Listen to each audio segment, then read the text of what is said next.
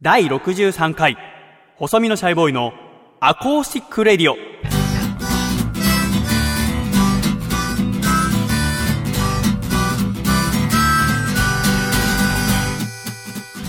シャイ皆様ご無沙汰しております。細身のシャイボーイ佐藤孝義です。第63回細身のシャイボーイのアコースティック Radio。この番組は神奈川県横浜市戸塚区にあります私の自宅からお送りしてまいります。この番組の構成作家はこの方ですどうも、笠倉です。よろしくお願いします。笠倉さん今週もよろしくお願いいたします、はい。さて笠倉さんはい。季節は梅雨になりまして夏の訪れを前にしてこの雨があ続く毎日でございますが、はい笠倉さんはどのような時に今が梅雨だなと実感しますか？そうですね。あのー自分の髪の毛がベタっとおでこに張り付いた時ですかね。ああなるほど。私はあまり体の変化では梅雨を感じずですね。はい。一番あ梅雨が来たななんて思うのはバスタオルなんですね。は私はこの東戸塚にあります一軒家で4人家族。父母妹と4人で暮らしておりますがやはり洗濯物が乾かない、うん。そしてですねうちの家族はバスタオルを1人1枚お風呂に入ると使うんですね。ということは1日で4枚そして私はまあバイトが終わったりとかあと妹は朝シャワーをまた浴びたりしますので、はい。そう考えると1日6枚とか7枚バスタオルを使うことがある、うん。そうなるとですね我が家のバスタオル入れがですねお風呂場出たところに常時大体15枚ほどストックされているのですがこの梅雨の時期になるとそこがもう随分在庫が減って3枚ぐらいしかない時がある。もう下手するとですねバスタオルが一切ない時とかあるんですね。そういう時になるとあ梅雨だなって思うことがよくありますありがとうございますよろしくお願いいたします 何ですか？はい。あのー何を変な顔して私を見てるんですか？大大丈夫なのかなと。何がですか？何か別人のような喋り方なんですけれども。いや、いつも通り、いつも私はこのような喋り方を させていただいております。あそうですか。はい。よろしくお願いします。お願いします。あのですね、あの、はい。ちょっと考えるところがありまして、はい。最近アコラジッコと会う機会があった時に、皆さんはどんな時にアコラジを聞いてくださってるんですかって聞いたら、案外朝の方や、はあとは家事をしながら聞いてます。みたいな方が多かったんですよね。そう考えたときに、まあ、私はいつかこう、今私26歳で、30歳になる前までには、いろんな曲の、いろんな時間帯で番組を持ちたいと思ってるんです。うん。で、その時間帯に合った喋り方というのがラジオにはあると思ってるんですね。で、そう考えたときに、じゃあ皆さん朝だったりとか家事しながら聞いてるってことは、じゃあその時間帯の喋り方もちょっと身につけたいな、と思ったわけでございますね。なるほでも私、まあ午前中、特に週末などは、FM 横浜聞いてることが多いんですねじゃあトーク主体の AM の午前中の番組ってあんまり聞いたことがなくてで聞いてみようと思って聞き始めたのが TBS ラジオはい安住紳一郎の日曜天国という番組、ああ。はい。聞いたことありますか？あります。この番組がですね あの私聞いたことなかったんですけどちょっとじゃあ一回いつも通り戻していいですか？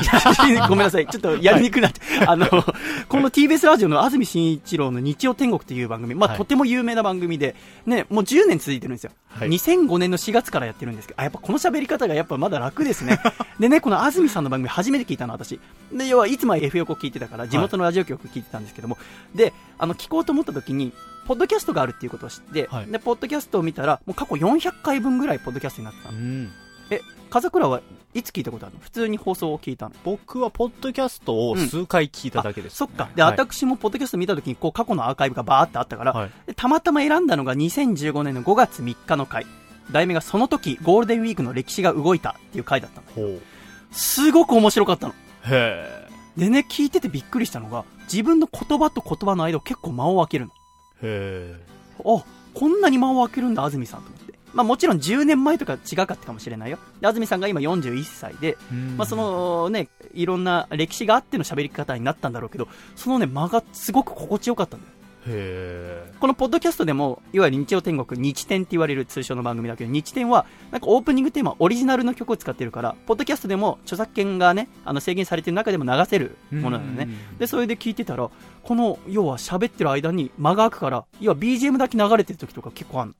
まあ、時間にすりゃコンマ5秒とか6秒なんだろうけども、やっぱね、その間が私は新鮮だったんだよね。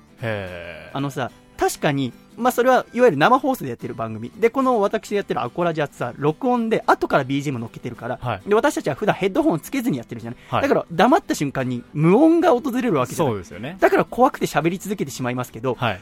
言ってもこう、朝の時間帯、また、寝る前に聞いてくださるって方も非常に多くて、うんアコラジオね。そう考えた時に、じゃあ、程よい間があった方が心地よく聞けんじゃないかなと思って、ちょっとチャレンジしてみたんですけど、はい。どうですかね？いや、でも、だから実際にこれをね、ね、あの、後で編集して聞いた時に我々がどう思うかっていう。そうですよね。あ、でも、すごい客観的に、うんあの、聞いてうん、どう思うかってことですよね。これまで聞いた人は、やっぱりちょっと面白いってなっちゃうじゃないですか、そら。どうなんだろうね。こっちの方がいいと思う人もいるかもしれません。私実際にデモを何パターンか作ってうん自分で聞いてみたの。ちょっとね、偉そうに思えちゃう。私だと。若造が間を取って、のそのそ、なんか横綱みたいな喋り方しやがるみたいな。ちょっと大御所の感じってことですか？そう、が出ちゃあうのね、あ。だからちょっと私に合わないかなと思いつつ、でもちょっと憧れ。すごく素晴らしいよ、この番組。はい。私が聞いたこの5月3日の回も、安住さんってさ、まだ独身なのね。ああ、そうですね。この独身の、の男性ならではの、ちょっとひねくれた感じの言葉も出るの。あの、アシスタントとして、中澤由美子さんってアナウンサーの方、40歳の方、うんセント放送所属の方がアシスタントで行って、で、私が聞いたこのゴールデンウィークの回では、なんか中澤さんが滝行に行かれたんだ。ほう。で、滝行に行ったって話をしてて、で、なんで行かれたんですかって安住さん聞いたら、この中澤さんが、まあ、40歳になったってこともあって、高校の同級生3人で、なんか、もっと自分の思ってることを、すって言えるようにしたいなと思って行ってみたんですって言ったら、はい。そしたら安住さんが、もう十分そういう性格だと思いますけどねってチクって言うの。僕一瞬ヒヤッとして、あ、そんなこと言っていい間柄なんだ、と。すごいと思って。で、その後に、じゃあ滝行行ってどうでしたかって聞いたら、まあ滝行行って、なんか、開き直って物事を捉えるようにできるようになりました。って言ったら、安住さんが、それは大体の人が40歳になれば分かることなんじゃないですかみたいなことを言うの。それがすごく心地よいの。二 二人の、ね、関係性もあるし、もう10年やってるし、はい途中この中澤さんが出産とかで抜けたりはしてたりはするんだけど、うんでこの10年のこのね、付き合いだったりとか、で、お二人の喋りの素晴らしさとかね、うん。この、だって1週間だけでこの5月3日の回だけをもう20回以上聞いてると思う。心地よくて。はもうドキドキしちゃうわ。これから毎週聞いてみようと思って、生でも。あ。なるほど。ええっていう出会いがあっての話し方変えてみましたけど、じゃあしばらくは思い切って変えるのはやめながらも、はいまあなんか取り入れていけたらななんて思います。まあじゃあ今週もよろしくお願いいたします。どうぞ。はい。笠倉が本当に気持ち悪そうな顔してたから、どうしたんですかみたいな。そんなに変ですか私がおとなしく喋ったら。いや、怒られるのかなと思いましなんでなんでなんで やましいことあんた。の、間、間を取って、こう、うんなんか、あ、威圧的に感じるんだよね、ちょっとちょっと威圧感もちょっと感じましたけどね。あ、そうか。はいいつもと逆に私が怒ってる時ゆっくり喋ってんのかな？いや、そう確かにあどうなんだろうね。どそういうのもあるのかも。もしれない。君の本能的なところで 顔が引きつってたけど。え、なんか怒られるようなことしいや、たんですしてないですよ。さあの、それこそ、体重をこの間久しぶりに僕、測ったんですけど。あ笠倉はね、去年の今頃85キロぐらいあって、はい。で、3ヶ月間で75キロまで落とさせたんだよね。そうですね。で、そこから計測してからまた3ヶ月ぐらい経ったけど、今はい何キロになったんですか、えっ、と、74.1でしたね。ああ。はい。じゃあ3ヶ月で0.9キロ減ったと。そういうと、まあ、なんかあれだけど、まあ、維持してるってことだね。あ、そうですか。いいですね。まあ、これから夏になりますから、はい体鍛えるのはいいんじゃないですか。はい。体といえばね、私、これ収録しているのは2015年の6月19日の金曜日でございますが、はい昨日6月18日の木曜日、復讐のドミノマスクという映画のですね、クライマックスシーンの撮影がありました。うん。で、この主演はプロレスラーの福田博さん。アコラジオールスターズの一人でございますが、これがとうとう佳境を迎えまして、この撮影はね、新木場のファーストリングっていう場所で撮って実際にエキストラの方も募集して、そのエキストラの方と一緒に撮影したんですけども、ど。まあ、エキストラの方々は18時から21時っていう予定で来ていただいて、撮影自体はね、朝の9時半から撮ったの。だからもう全体言えばもう12時間以上のはあ。撮影、なかなか長時間の撮影だったんでございますが、あでもね、楽しかったよ。初めてこの映画に出る全員が揃ったの。今までこう何人かで集まってはしやってましたけど、はい全員集まるのって初めてだよ。こんなにたくさんいたんだ。ただ私、は午前中バイトをしてから行ったので、だいたい13時頃着いて新木場に。で、参加させていただいたんだけど、リング入ったらさ、まあ、福田さんがこう戦うシーンを撮ってたのね。で、福田さんが戦ってる最中にも汗かいてさ、もう頑張ってやってんの。で、いつもとは違う格好なわけじゃん。ドミノマスクとして戦ってるわけだから、ああ、なんか新鮮だなって思いながら。で、撮影の途中、ふっと見たら、あのね、外国の方がいらっしゃるの。綺麗な女性。まあ、おパッと見22、3歳ぐらい。で、福田さんに近づいて、あの方誰ですかって言ったら、キャンディーさん。キャンディーさんって誰ですかって言ったら、このドミノマスクの監督の室谷監督が、お知り合いの方が、シェアハウスに住んでて、タマプラザにある。で、そのタマプラザにあるシェアハウスには60人ぐらいの方が住んでる。ええで、そのお友達の、そのシェアハウスの中にいたのがキャンディーさん。南アフリカ出身の方なの。へえで、すごく綺麗な方で。ああ、そうなんだ。で、これ映画にも参加していただけるってことで来ていただいたんだけど。で、福田さん、あの方すごい綺麗ですねって話して。そうなんだよって言ったら、福田さんがなんかちょっと、すごい真面目な顔して、ちょいちょいってされたの、僕、ち近く来いよって。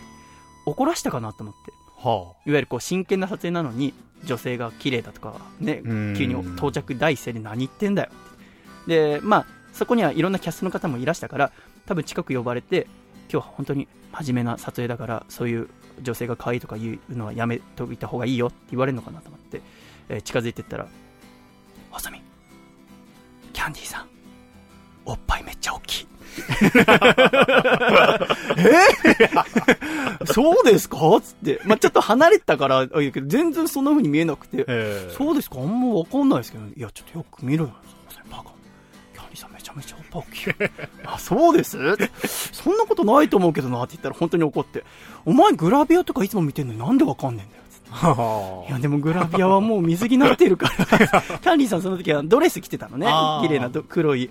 で、全然わかんなかったんだけど、あ、そうですか。つって。で、その時キャンディさん、あの、竹下幸之助くん、アコラジオールスターズの竹下幸之助くんと喋ってたから、あの、キャンディさん、ね、綺麗な方だねって後で竹下くんと話してて。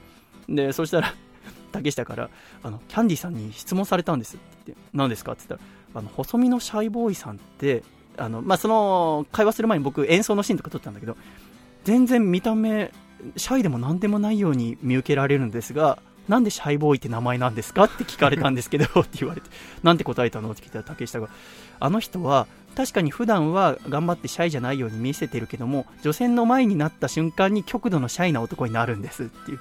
お前それちょっと俺のこと見下してないかと思いながら あ、そうですかって。で、そんなこと言いながら、キャンディさんがその後話しかけてきてくれて、あ、こんにちはっつって。で、何かっつったら、キャンディさんが住んでるそのタマプラーザの60に住んでるシェアハウスの中に、私のファンの方がいらっしゃるんだ。へえあの、すごく好きな方がいて、で、今日来ることはできなかったんだけど、仕事で、あの、よろしくお伝えくださいって言われて、ってへえ嬉しいよね。嬉しいですねそれはすごく嬉しくて。はいまあ、アコラジを聞いてくださってるのか、音楽が好きなのかわかんないけど、うん CD 持ってくださってるみたい。へえ嬉しいなと思いながら。すごいですねねで、まあ無事撮影もね、6時間エキストラの方も入れて終わりまして。で、完成は8月の末ぐらいを予定します。ほぜひですね、楽しみにしていただきたい。まあこの後もまた、こう、音声アフレコで撮る形式でやる予う定なのでまた音声の録音などをやる予定なので、ちょっと楽しみでございますけども。えーそんな中ね、今週は盛りだくさんでお送りしてまいりましょう。はいで、竹下くんとかと久しぶりに会って、ママ選手権も楽しみにしてるって言ってましたよ。おおいいですね今週はいよいよママ選手権のね、ラストございますから、ああ今週とうとう王者が決まりますね。どうなるのか楽しみです誰が勝ちますかね、ドキドキもんでございますが、じゃあはい盛りだくさんのアコラジ、今週もお送りしてまいりましょうか。第63回、細身のシャイボーイのアコースティックラジオ。この番組は、京都府小林明久、大分県かこちゃん、東京都シャトーブリアン、静岡県エルモミーゴ、茨城県ハングリーオーバー、岐阜県緑、埼玉県草加の杉、茨城県歌川ペロペロザロック、以上8名の提供でお送りしてまいります。では今週の1曲目をお聴きください。細身のシャイボーイで、ドミノマスクのテーマ。戦いの意味は未だ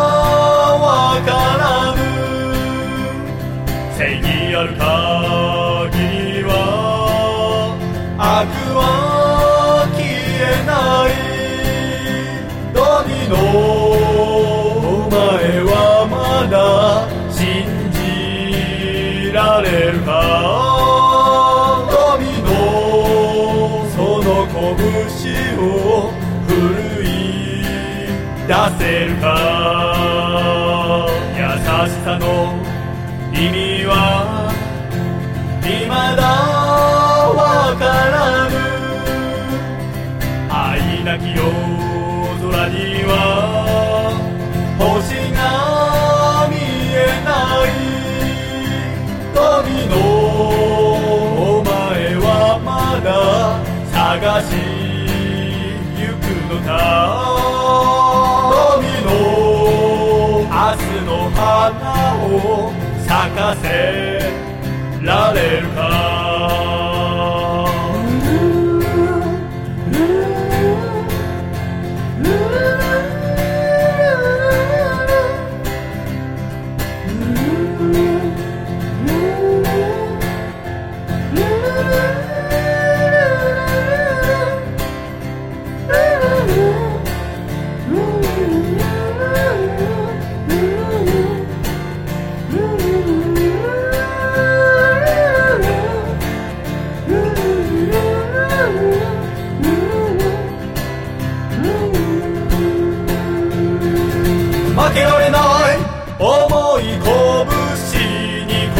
負けたくない。打ち込むのさ。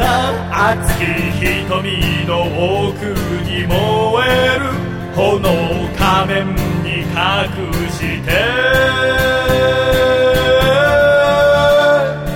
戦いの意味は未だわからぬ正義あるか義は悪は消え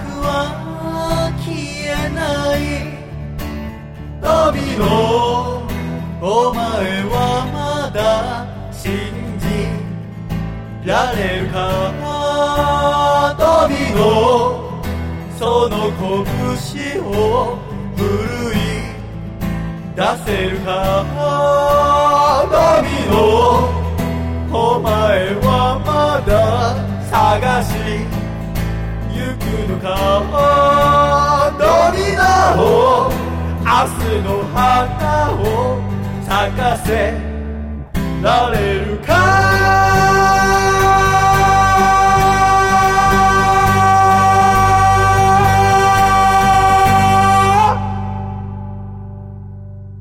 ありがとうございました。細身のシャイボーイでドミノマスクのテーマでした。では、ジングル栃木県、ラジオネーム、最速の変態さんからいただいた、細身のシャイボーイがお父さんと仲直りする方法。お父さん、ママ選手権の優勝は、一体誰に決まるんだろうね。細身のシャイボーイのアコースティックラディオ。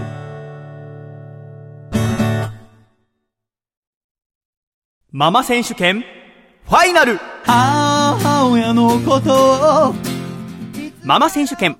このコーナーは私の楽曲、ママをアコラジックの皆さんにカバーしていただき送っていただいておりました、笠倉。はい。1ヶ月間4回にわたってお送りしてまいりましたが、今回が最終回。そうですね。王者が決まりました、笠倉。はい。ドキドキでございますが。はい。今週もですね、ノミネート作品増えておりますので聞いてみましょう。1通目、こちら、宮崎県のラジオネーム、ホンキーさんからいただきました。い細見さん、ジャーギさん、シャイ、シャイ。はい定期的に選手権を開催してくれてありがとうございます。細見さんの曲が好きなので歌えて楽しいです。今回はより歌詞に共感したので2番を歌いました。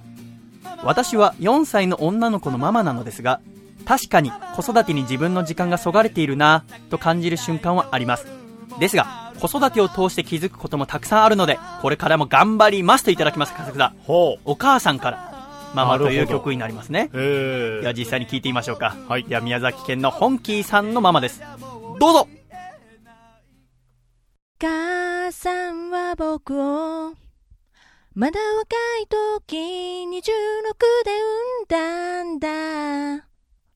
会社も辞めて泣き虫だった。体も弱く世話のかかる子供だった。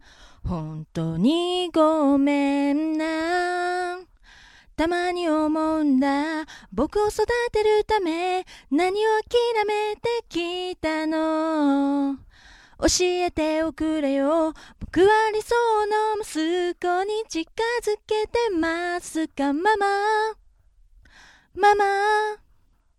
ママ。ママ。そう叫びたい夜もあるママ。ママ。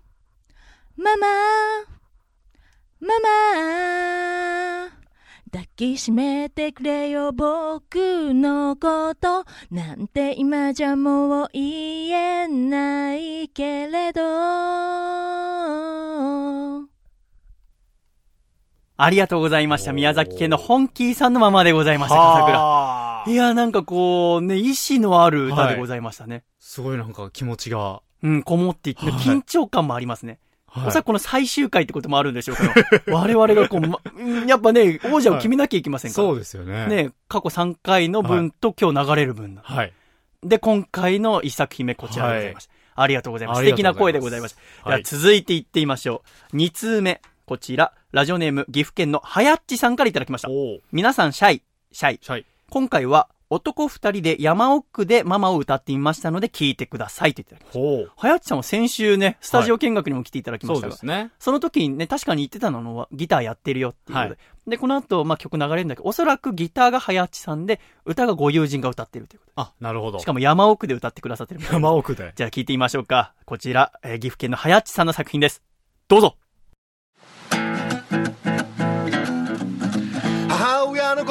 いつから僕はお母さんって呼び出したんだろう。思い出せないや大人になって話す機会もとんと少なくなった。そして家を出た。違うんですよね、多分ね。たまに送ってくるわけがわからない長いメールはやめてよ。だけどいいですねもんだ全てをかけて守られていたんだね僕はママ。ママ。ママ。軽快な。うんママ。そう叫びたい夜もあるママ。いいよね、これ。山奥で歌ってるといいと。ママ。ママ抱きしめてくれ僕のこと。なんて今じゃもう言えないけれど。楽しそう。母さんは僕をまだ若い時26で産んだんだ。会社も辞めて泣き虫だった体も弱く世話がかかる。うん子供だった。本当にごめんなたまに思うんだ僕を育てるため何を？諦めてきたの。教えておくれよ僕は理想の息子に。近づけてますかママ。ママ。かっこいい。ママママそう叫びたい夜もあるママ母親と仲がいい人のママに。ママちょっと感じるよね。いいよママね。抱きしめてくれ僕のことなんて今じゃもう言えないけれどお母さん素晴らしい。あありがとうございました。岐阜県のはやっちさんのママでございました。えかっこよかったですよね。ー素晴らしいです、これあは。もう、やめてほしいんだよね。最終週にこんなかっこいいの送ってくんの。ちょっと私がまた頭を悩ませることにはい。なりましたが、素これ敵な作品いただきました。では、いよいよ最後の作品いってみますか？ははい、行きましょこちら、最後の作品です。東京都のラジオネーム、エルコ将軍からいただきました細見さん、笠倉さん、シャイちゃんです。シャイちゃんシャイちゃんです。女の子も、えー女の子もママのことは大好き。ということで、女子らしさを前面に出して歌ってみました。最後の方に、シャイさんのモノマネもしてみましたよろしくお願いします。ということで。女性からの作品、聞いてみましょうか。はい。では行ってみましょう。東京都のラジオネーム、エルコ将軍さんの作品でございます。どうぞ。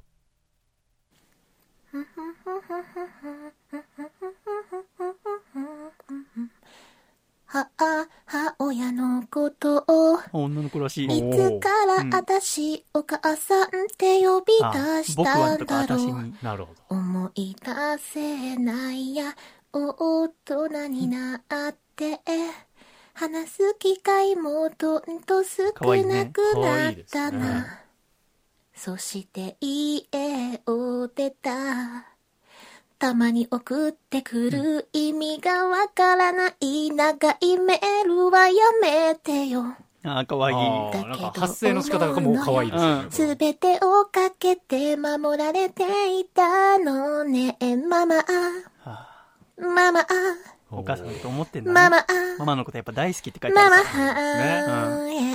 そう叫びたい夜もあるママ、あママ、ーだんだん歌い上げる感じになってくる。声の調子が良くなママ、ってきたんだろうね。ママ、おー。ママ、ママ、ママ、あママ、あママ落ち着いて、エルコさん。ママ、落ち着いて。ママ、あ落ち着いてよ。ママ、はい、ママ。エルコさん。いや、ママエルコさん。ママ、ママ。聞いて。ママ、ママ、ママ、止めてママ、ママ、ママ。エルコさん。ママ、エルコさん。さっきまでいい感じだった。エママ、ママ、ママ、ルコさん。エルコさん。ママ、エルコさん。エルコさん。エルコさん。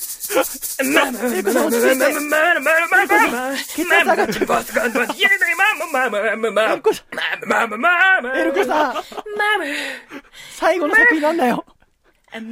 うん、落ち着いて。うん、落ち着いて。ママ、うんそうそうそうそう。ママ、ああ、戻ってきた、戻ってきた。あ、よかった抱。きしめてほしい。あっ私をなんて今じゃもう言えないやけんレトあ、僕のモノマネかな？あ、終わりました。ありがとうございます。エルコザラヨ軍の作品でした。あ、よかった。途中どうなることかと思ったけど。あー心配になりましたね、途中。ああ、でも素晴らしい締めでございました。ということで、これにて、エントリー作品募集終了でございます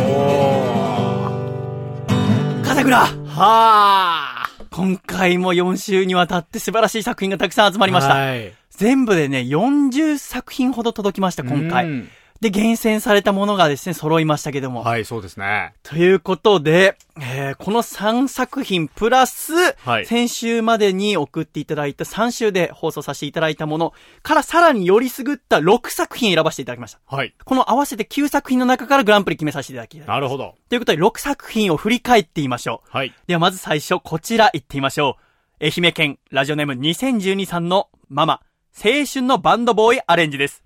どうぞママママ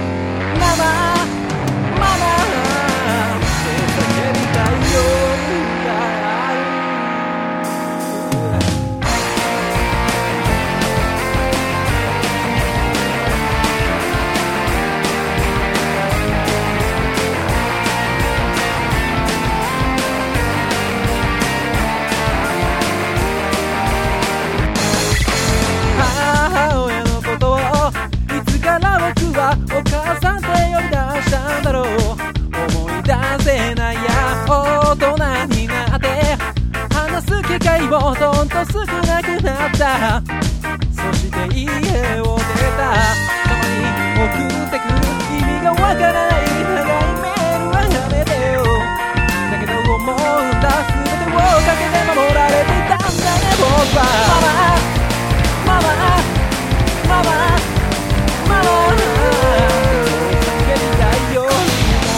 Mama, Mama.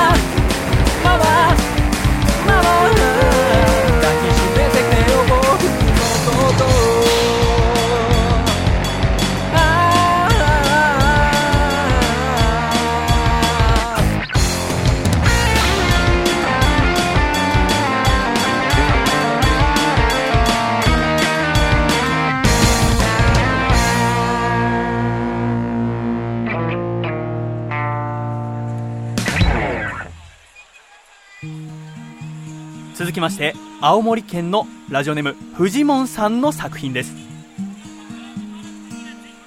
母親のこといつから僕はお母さんって呼び出したんだろう。大人になって話すことも少なくなった。そして家を出た。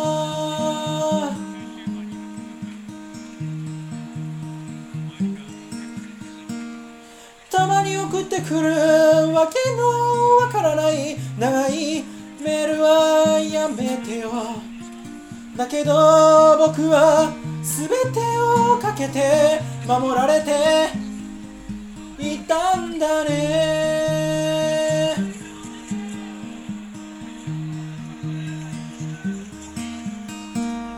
ママ。ママ。ママ。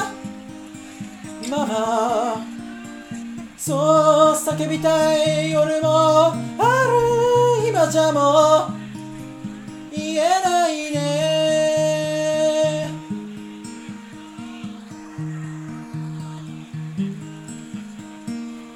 ママママママママそう叫びたい夜もある今じゃもう言えないね。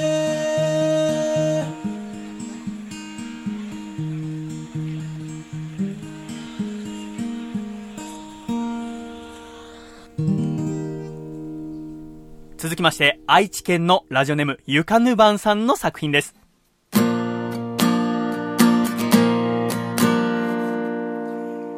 いろんなママ。通のママ。ママ。怒った時のママ。ママ。悲しい時のママ。ママ。甘えた時のママ。ママ。ママ。台所にいるのを呼ぶ時のママねママトイレに早く入りたいのになかなか出てこない時のママねママママママ裁判所から出てきて「勝訴」と書かれた紙を広げた時のママ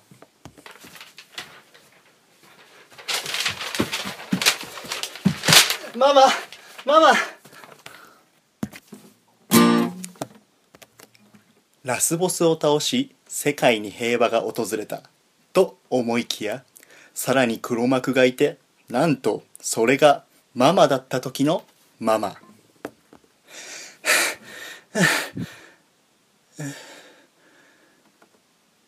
ママ？ママ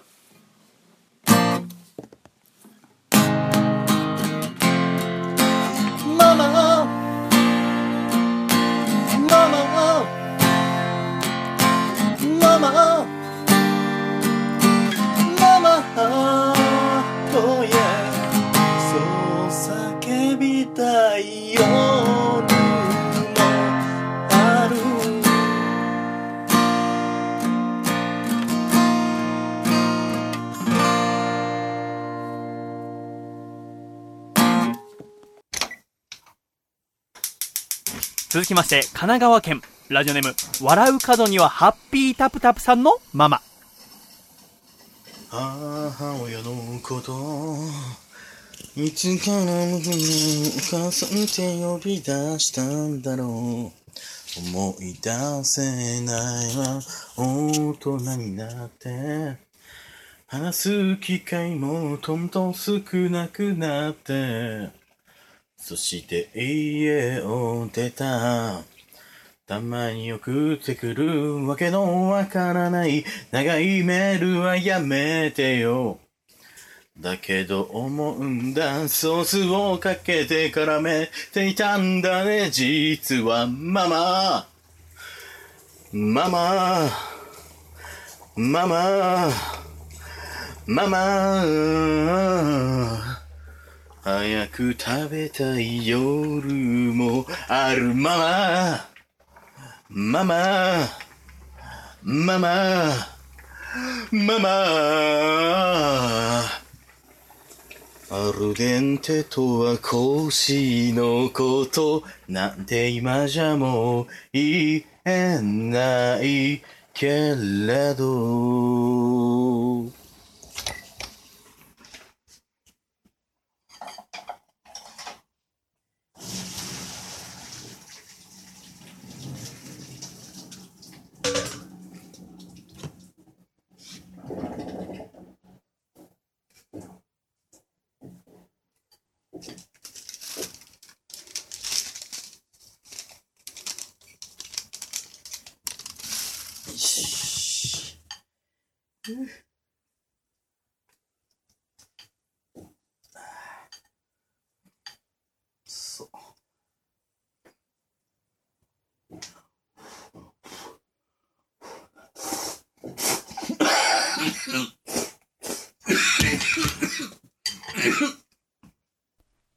続きまして、東京都、ラジオネーム、ジャーゲジョージさんの作品です。母親のことをいつから僕はお母さんって呼び出したんだろう。思い出せない。大人になって話す機会がなくなった。そして家を出た。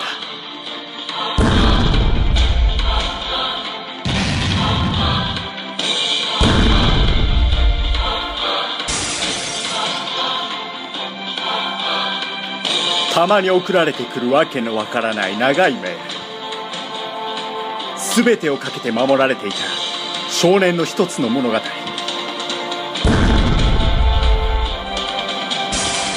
ママママそう叫びたい夜もある。ママママ抱きしめてくれよ僕のこと。今じゃもう言えない。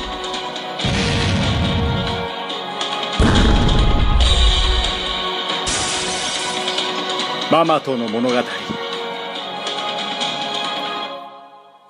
ママ coming soon ママ今夏公開。ママ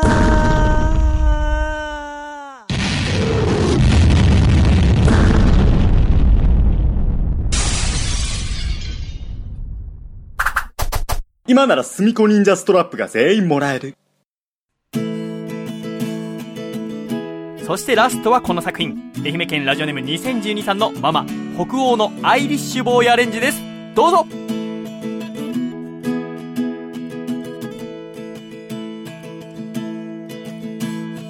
母親のこといつから僕はお母さんって呼び出したんだろう。思い出せないや大人になって。話す機会もとんと少なくなった。そして家を出た。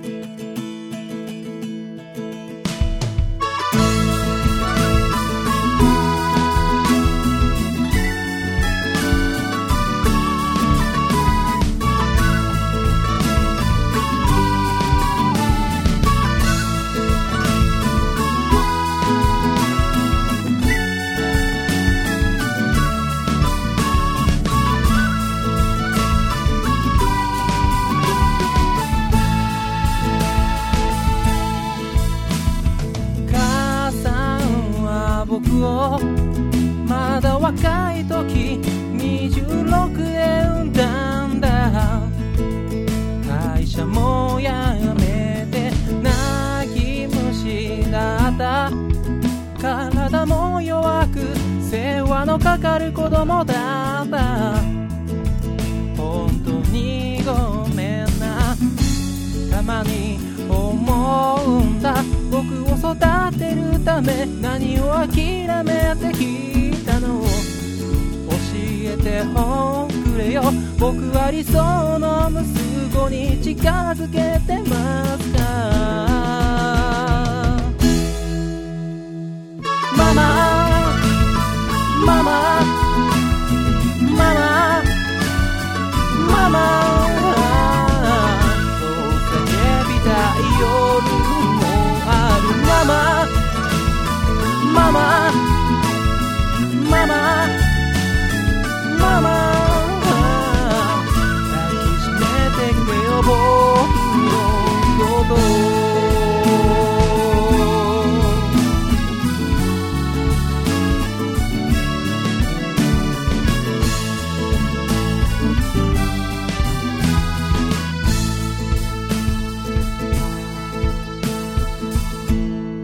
ありがとうございました。ラジオネーム2012さんのママ北欧のアイリッシュボーイアレンジをお聴きいただきました。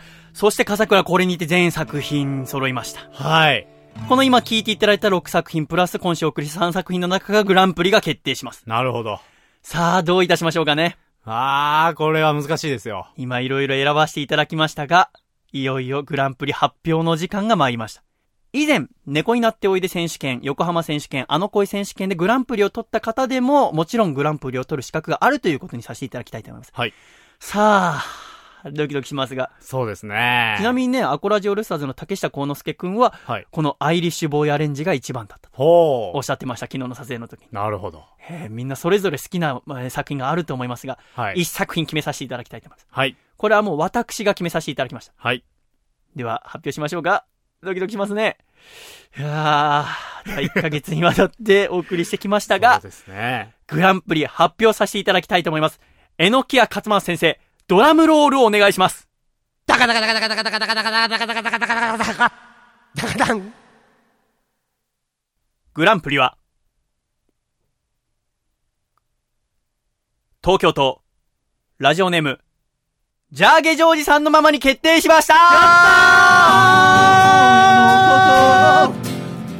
いうことで、今回苦渋の決断でしたが、ジャーゲジョージさんのまま、ええ選ばせていただきました。ありがとうございます。笠倉さんのラジオネームがジャーゲジョージで送ってくださったと。はい。ちょっと悩んだんですけども、はい。あの、笠倉さんのこの映画の、はい。えー広告？あ予告編はい。バージョンってい。うのが、ちょっと良かったんですよね。ただ私はどう、どうなんだろうなと、はい。これ聞いてくださってる方が、あのね、こんなね、身内から放送作から出したらずるいじゃないか、言われるかもしれない。はいでもまあ分かっててほしいのは僕は笠倉のことが嫌いです。本当に。これは別に面白いから言ってるとかじゃなくて、純粋に本当にこいつのことが嫌いです。で、人間性とか入れたら絶対に嫌なんですけど、ただ作品として、ちょっと面白かったんですよね。で全然笠倉からなんか言われたとかじゃなくて、はいえー選ばさせていただきましああ、嬉しいですね。ただからちょっとだから心配はアコラジックの方が身内でまとまり上がってみたいに。言われるんじゃないかなと思ったんですけどはそのしね心配とかを除いたとしてもちょっと作品として良かったと思いますい。それはすごい嬉しいです。おめでとうございますありがとうございます今回の王者はラジオネームジャーゲジョージさんのままでございました、やったーえー喜びのコメント聞かせてください皆さんありがとうございます。あのね、これを聞いて今、僕の声を聞いて不快に思ってる方もね、僕をはじめね、僕をはじめ不快な人僕を筆頭に不快な方もいると思いますけど、あのね、純粋にいただいたということで、そうね。ありがとうございます。僕としてはね、まあ、2012はもちろんなんだけど、ちょっとこの笑う角にハッピータップタップさんのと割れてたんだよね。はい。心の中では。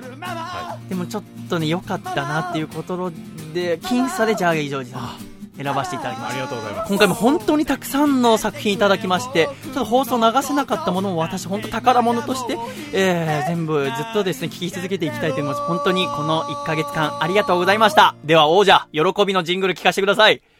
では、ジングル 山形県ラジオネームベネットは静かに暮らしたいさんからいただいた細身のシャイボーイがお父さんと仲直りする方法お父さんお父さんって親父バンドをやってるんだって？パートは？DJ? 親父バンドなのに攻めすぎじゃない？細身のシャイボーイのアコースティックラディオシャイ第63回細身のシャイボーイのアコースティックレディオを改めまして細身のシャイボーイと笠倉が。お送りしております。よろしくお願いいたします。お願いします。さて、笠倉。はい私はですね、3月の末に行われたワンマンライブの中で、え今年の夏にですね、東京に進出しますと、一人暮らしを始めますっていう発表したの覚えてますか？はい。覚えてますか？あの、言っちゃったんですよね、お客さんの前で。は言わなきゃ始まらないと思って。はいでですね、いよいよ7月の頭頃、行こうと思ってるんですよ。はい。あの、でもちょっと最近思ってんのが、あの、行ったっていう体で横浜でやる。ラジオだからわかんないじゃん。わかんないですもんね。うん、はいそれなんかちょっと面白いんじゃないかなと思って。実はっていう。実は横浜で撮ってんだけど、いやー、東京で新生活始まりましたっていうあれ、放送後期に全然写真が載らないなと思ってそうそう、ホームページにね。最近なんかイラストばっかだな、みたいな。あとはなんか、住宅の情報のね、ページに載ってるような、はいこれが新居です、みたいな。あれ、なんかそれっぽいのしか載ってないな、みたいな。でもなんか、最近ね、その、いろいろライブ会場とかで、よくアコラ実行やお客さんから言われるのは、細見さん、東京のどこに住むんですかって、ああ。よく聞かれるの。でもさ、全然決まんなくて。はい。っていうのもさ、なんか職場があったりとか、よく行く場所が決まってればさ、この辺りがいいって決まるけど、はい僕、決まってないからさ、はい。ライブする場所、まあ、下北沢だったうんり、渋谷だったり、新宿だったり、それ以外打ち合わせ六本木でもあるし、だから全然決まらなくて。うんでも、まあ、ちょこちょこね、最近内見に行き始めまして。おまあ、ここにしようかなってところはだいたい絞られてきました。なるほど。で、まあ、7月の頭にって。ってなると、はいなんとですね、来週で横浜の収録最終回なんです。はいや、いろんなことありましたけどね、横浜で。だかあ。はい。ら、笠倉がここ横浜、東戸塚に来るのは、今週入れてあと2回。なるほど。来週で最終回そういうですか。悲しいね、なんかね。そうですね。なんかあっという間でしたね、その東京に行くって決まってから。そうですよね。あああっという間でした。だから、本当に横浜よく来たね。君はだから週に1回、だからこの1年間でまあ60回以上来てるってことだね。そうですね、そうなりますね。ねどうですか、横浜？横浜どう、うん東戸塚ももう慣れたもんでしょ、駅前とか。そうですね、だいぶ駅周りのあの、どこに店があるかっていうのも把握して。そうだよね。はいあーあー、でももう東戸塚一生来ないんだろうね。まあ、めったなことがない限り。そうよね。はい。で、来週最終回になるってことで、っていうことは、この番組、この1年間の中で何回かさ、うちのお母さんとか出てきたじゃん。はいやっぱこの家で収録してますから、お母さんがなんか急に差し入れ持ってきてくれたりとか、はいカツ丼持ってきてくれたり。ありました、ありました。あと何持ってきてくれた？あシュークリーム持ってきてくれたりとか、パティスリー良魂の。あと、アサリの味噌汁はい。とかあったよね。ありました、ありました。あとさ、マグロ丼じゃなくて、なんか刺身出てきた時もあったよね。あ、ありました、ありました。鉄火巻きとかさネギトロネギトロ巻きとかもあったよね。はいあなんか懐かしいんですけど、それも、要は東京行ったらない？そうですね。ちょっと寂しいですよね。はい。ということで、来週は横浜最終回ということでですね、ちょっと祭りをやりたいと思います。ほ一週限りであのコーナーが復活です。そのコーナーとはこちらイルカがいるから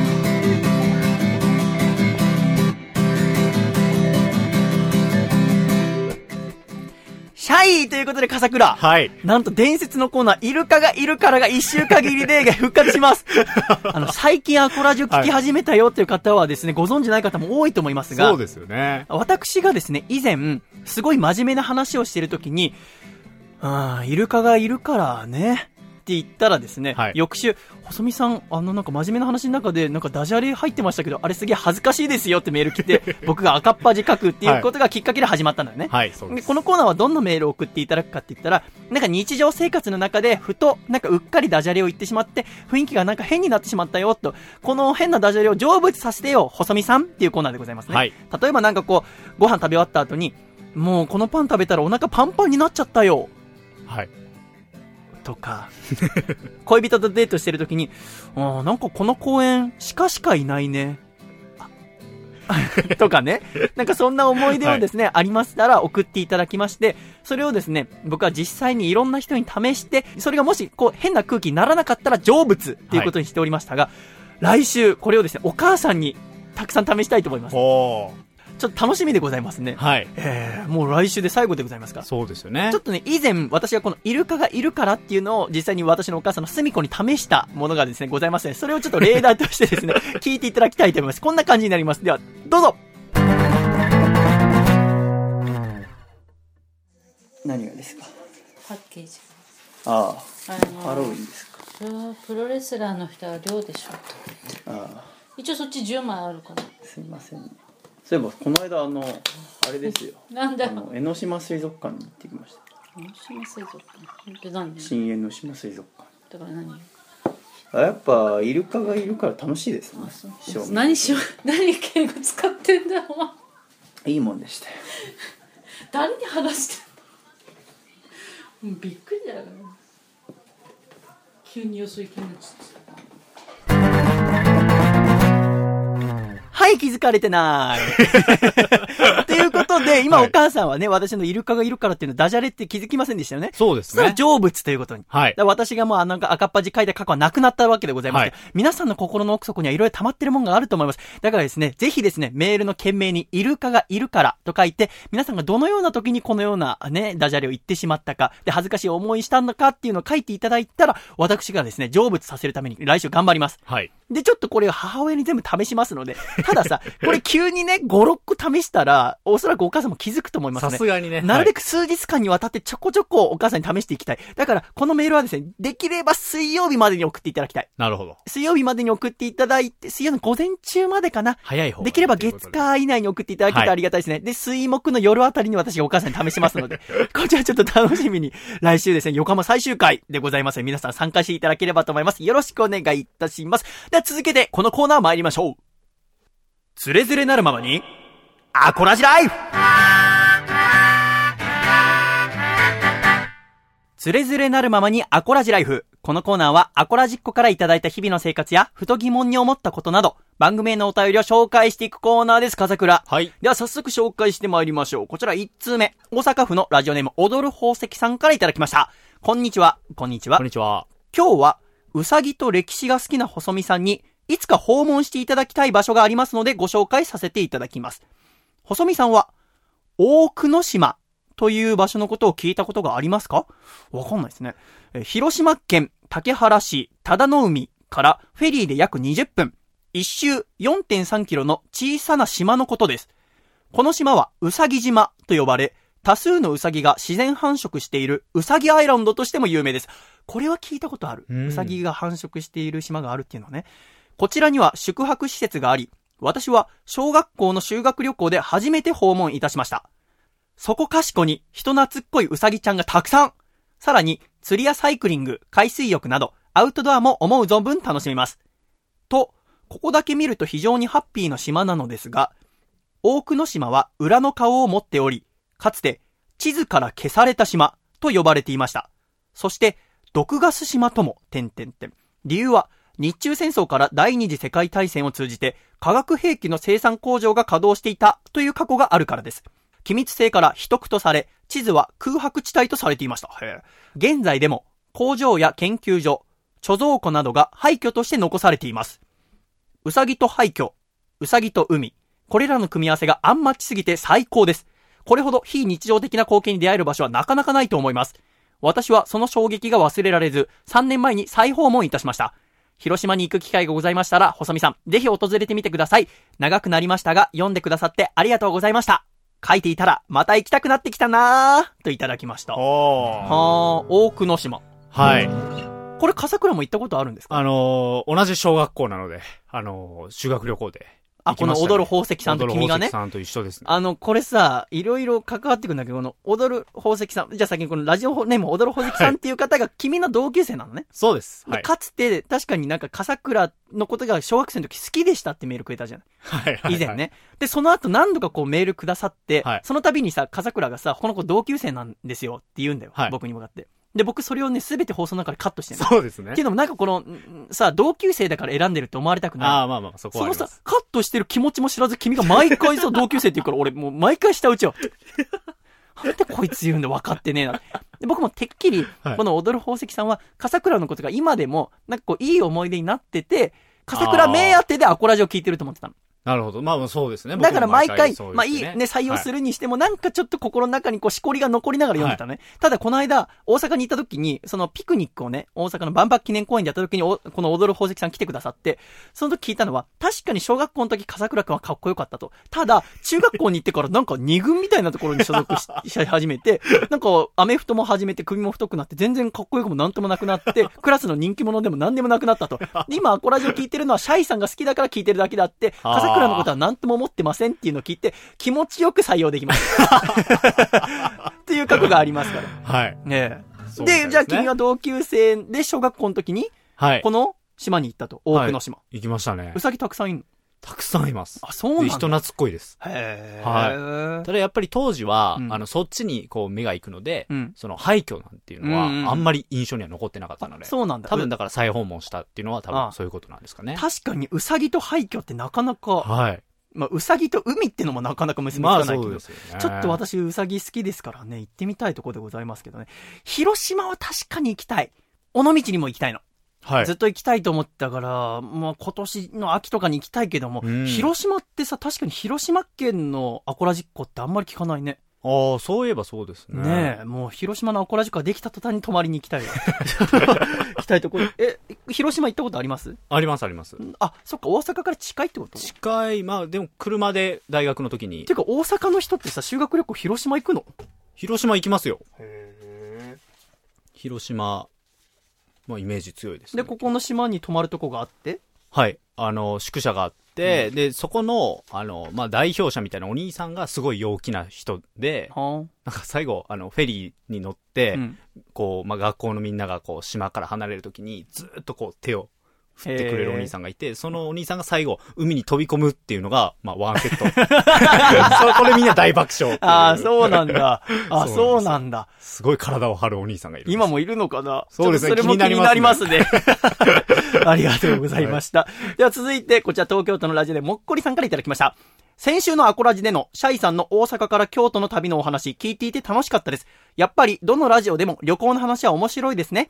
シャイさん、これからもいっぱい旅をして、どんどんひどい目に遭ってください。っていただきました。確かにね、僕もラジオで旅の話聞くの大好き。ああ、いいですよね。いろんなパーソナリティ、はたくさん行きたい、いろんなとこ。いうんで、できればいろんな、あいわゆるライブとかで行きにくい場所にも行って、アコラジッコと会いたい。うん。で、アコラジッコの家に泊まりたいよ。いいですね。今、だからおそらくまだ、んこれ、から未来はどうなるかわかんないけど、はい。今全然できると思うの。はい。先週ね、あの、はやちさんがアコラジのこのスタジオ見学に来た時も、わざわざ岐阜から来てくださって、はい。なんでわざわざ今来てくださったんですかって言ったら、今じゃないと来れないと思ったからです。うん。会えないと思ったからですって言って。で、はやちさんのお願いが、あの、収録終わった後に二人っきりで酒飲ましてくださいっていう。はい。なんか酒二人で向き合って飲んで熱い話が聞きたいですって言われて。うん。あ、こんなお願いあるんだと思って。で、それで実際に東戸塚の安泰屋っていう僕は東戸塚で一番好きな居酒屋行って一緒に二人で飲んだんだけど、なんか変に酔っ払っちゃって真面目な話したから。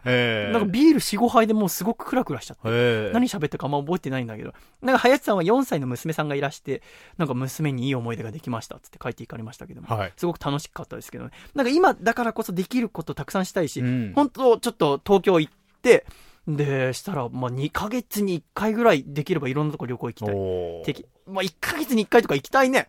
まあ理想はそう理ですよね。想は2ヶ月に1回旅行けるようにちょっと頑張りますけどね。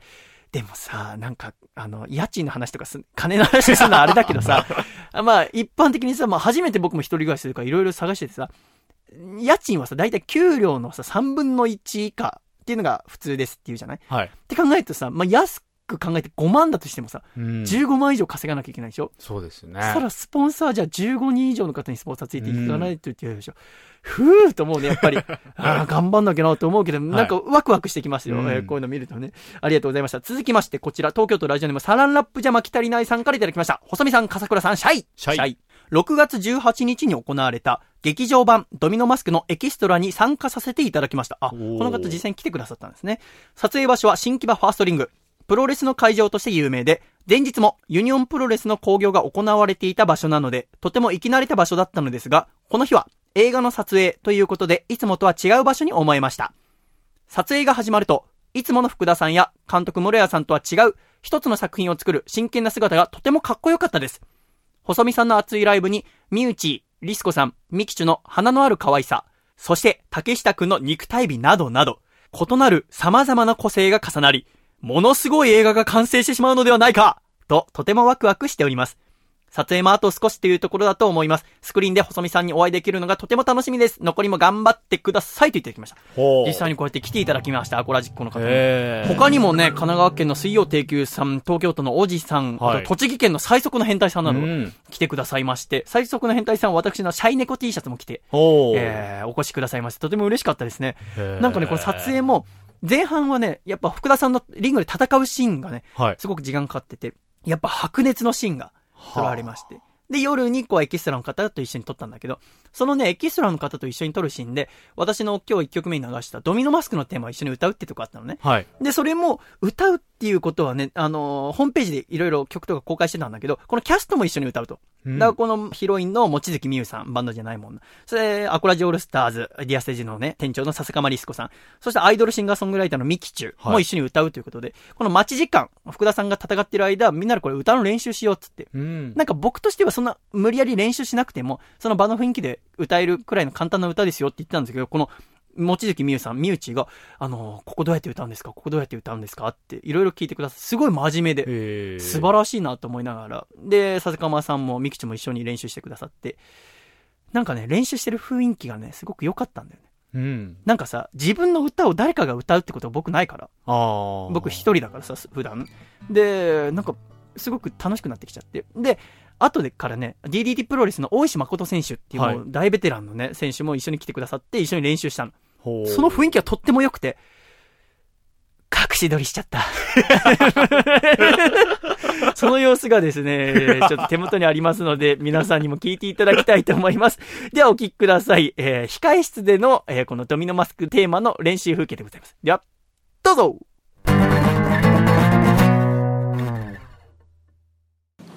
行ってみます。戦いの出だしが大事だよみんな。出だしビクビクしてちゃえでも最初福田さんが歌うんですよね。どこから入るうみんなだからもう今みんな福田さんです。あああなるほど。パーフェクト。ミ ミスパーフェクト。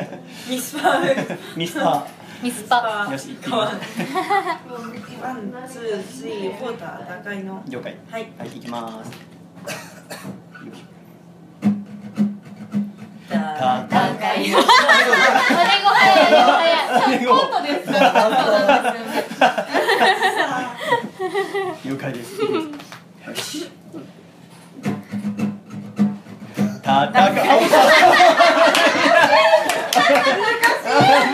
難しくない楽にしたのにいきます。ちょっとずれたらいいなと思ったけど本当ずれたいきます。はい戦いの意味は未だ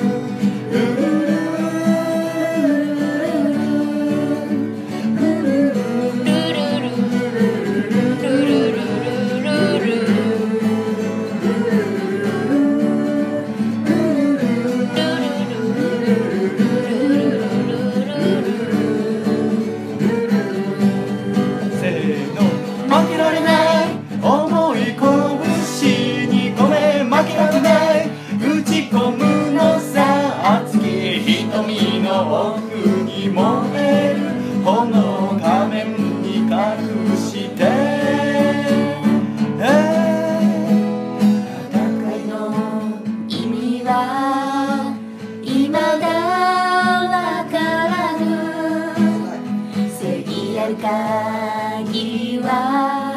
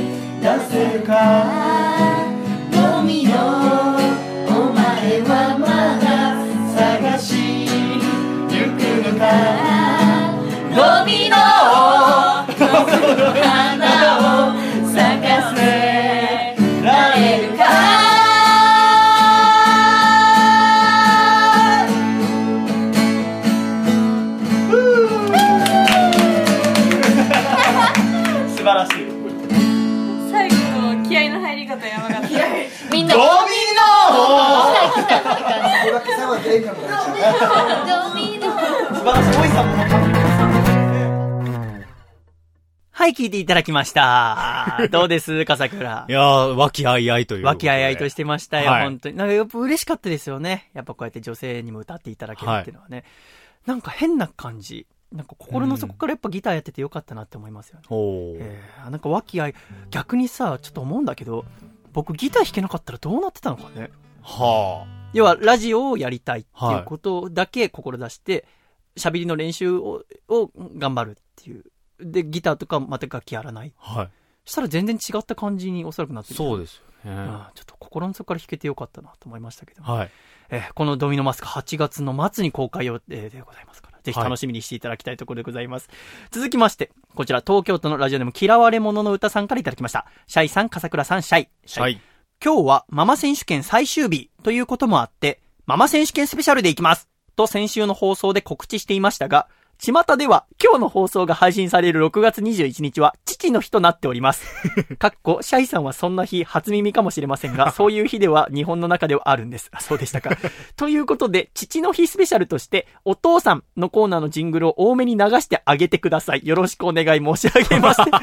どういうこと？あげてください。あげてください。なんで父さん側の立場に立って話してる気遣いをされてますね。でもこれ父の日だったんだね。はい。父の日ってさ、母の日に比べるとなんか印象薄くない？そうですね。てかさ、なんでさ、母の日から1ヶ月しか伸ばしてないんだろう？あ、半年遅れぐらいにすりゃいいじゃん。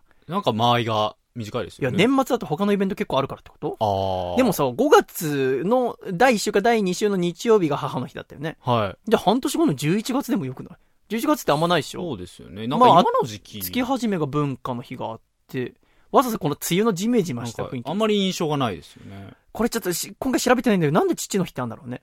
でも確かに父の日にあげる定番としてさ、ネクタイがあるじゃん。はいはいはいはい。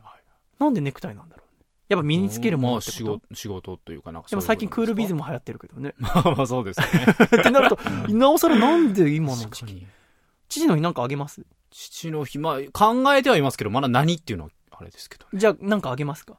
でも俺ほんと父さんと仲悪いから。今日今日もさ、この収録のね、始める前に父さん帰ってきちゃってさ、はい、そうですよね。金曜日だけ帰ってくるの早いのよ。はい。あの、金曜日だけ定時で帰ってくるんだけど、はだからんどうしようかなと思って。父さん、さっきね、車出てこうと聞こえましたよ、はいあの、ね父さんがジムに行った音が聞こえました。はい今、のびのびと喋っておりますが、多分オープニングかなりちっちゃい声で喋ってたんじゃないかと。あの頃父さんいたので、だからなかなかこう、キレの悪い喋りになってるかもしれません。でもこんなね、父さんが帰ってきてどうこうなんてのも来週で最終回です。あ。そうですよね。そなんかそれもそれで寂しいですね。はい。ということで、まあ、このお父さんのジングル多めに流してくださいって書いてありますので、うんまあ、ジングルの部分は普通に流しますけども、えー特別にですね、過去にアコラジオールスターズの方々が読んでくださったこのお父さんのコーナー。おー。よりすぐりのものを流させていただきたいと思います。ではこちら聞いてください。お父さんのコーナースペシャルです。ドーン千葉県ラジオネーム引き出し飽き放題さんからいただいた細身のシャイボーイがお父さんと仲直りする方法お父さん卵かけご飯の美味しい食べ方程度じゃノーベル賞は無理だよ。細身のシャイボーイのアコースティックレディ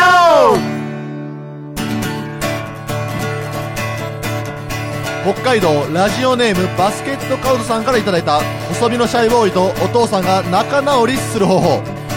お父さん竹下がブログに書いてるトレーニングと同じメニューこなしてるけど今からプロレスラーは遅いよ細身のシャイボーイのアコースティックレディオ。北海道ラジオネームたけし is good timing さんからいただいた細身のシャイボーイとお父さんが仲直りする方法。お父さんが1人お父さんが2人お父さんがむにゃむにゃむにゃむにゃむにゃむにゃお父さん。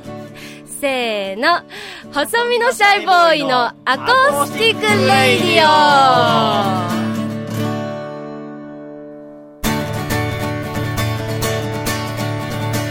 ラジオネームカマスさんからいただきました。細身のシャイボーイとお父さんが仲直りする方法。お父さん僕らの関係が良くないのもきっと妖怪のせいだよ。せーの細身のシャイボーイのアコースティックレディオ。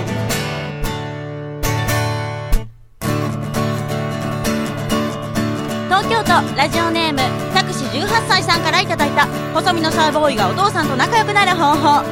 お父さん最近キーボード練習してるけど僕のサポートする気なの？せーの。細身のシャイボーイのアコースティックレディオ。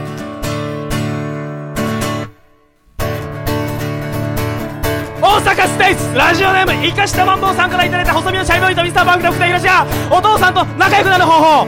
お父さんどっちが甲子園のサイレンを長く叫べるか勝負しよう。せーの。あー！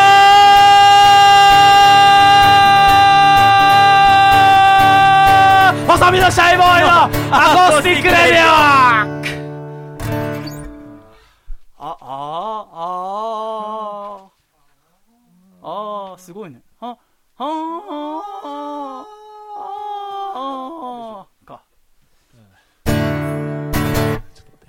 ありがとうございました。アコラジオールスターズによるお父さん聞いていただきました。はい。いろんなお父さんがあったもんでございますね。そうですねえーということでですね、アコラジックの皆さんもぜひですね、お父さん高校していただければと思います。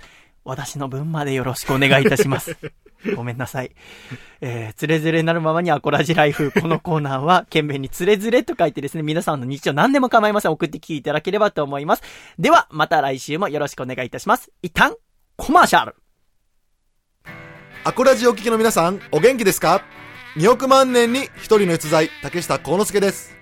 プロレスラー竹下幸之助の強さの秘訣は、離乳食から食べ続けているつくねにあります。ぜひそのつくねを僕の両親のお店、焼き鳥大吉千島店でご堪能ください。名物おかみと美味しい焼き鳥があなたのお越しをお待ちしております。お店の詳しい営業日やアクセスは焼き鳥大吉千島店で検索してみてくださいね。大吉の焼き鳥食べて、デッドリフト200キロバンバン上げたったらええねん。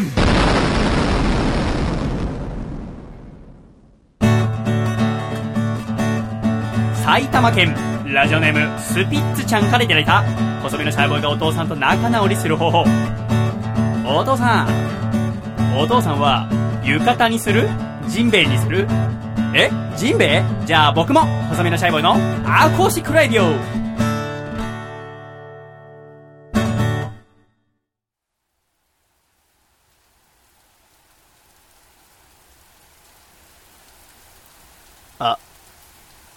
風倉、はい雨が降ってきました東田さんはい、そうですね。濡れるね濡れますね。我々今傘もささずに、はいえーやってます風倉最近お気に入りの傘とかあるんですか？お気に入り。大抵ビニール傘ビニール傘ばっかりですね。なんか私が使ってる傘やけにこう針が多い傘使ってるんだけど、まあ、ある日澄子が買ってきてくれたんだけどあ、そうなんです。なんかどんだけ風に吹かれても骨が折れない傘あ、それはいいですね。うん